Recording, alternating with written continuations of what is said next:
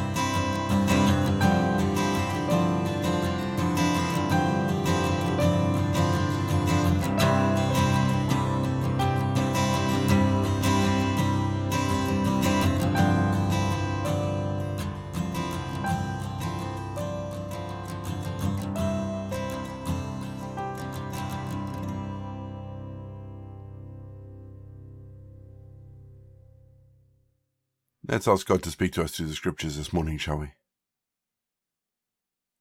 Heavenly Father, we read these words and we want to be in your presence. We want to be worshipping you and experiencing the joy of being, just being with you. We ask this in Jesus' name. Amen. Our Bible readings this week are taken from the Contemporary English Version, and today I'm reading Psalm 84. For the music leader, a psalm for the people of Korah. The joy of worship. Lord God all powerful, your temple is so lovely. Deep in my heart I long for your temple, and with all that I am I sing joyful songs to you. Lord God all powerful, my King and my God, sparrows find a home near your altars. Swallows build nests there to raise their young. You bless everyone who lives in your house, and they sing your praises. You bless all who depend on you for their strength, and who deeply desire to visit your temple. When they reach Dry Valley, springs start flowing, and the autumn rain fills it with pools of water. Your people grow stronger, and you, the God of gods, will be seen in Zion. Lord God, all powerful, the God of Jacob, please answer my prayer. You are the shield that protects your people, and I am your chosen one. Won't you smile on me? One day in your temple is better than a thousand anywhere else. I would rather serve in your house than live in the homes of the wicked our Lord and our God. You are like the sun and also like a shield. You treat us with kindness and with honor, never denying any good thing to those who live right. Lord God all powerful, you bless everyone who trusts you. We're going to have our second piece of music, just to give us some time to think about those bits of scripture that have caught our attention, and then after the music, we'll be saying our prayers for today.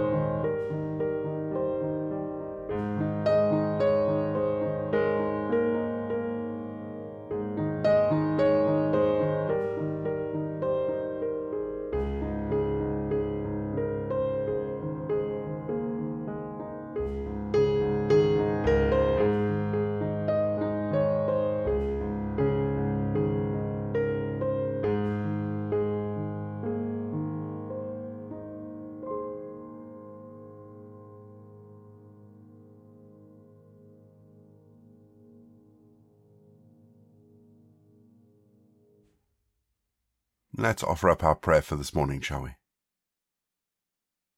Loving Lord, show us how to live in a place where we are aware of your constant communion with you.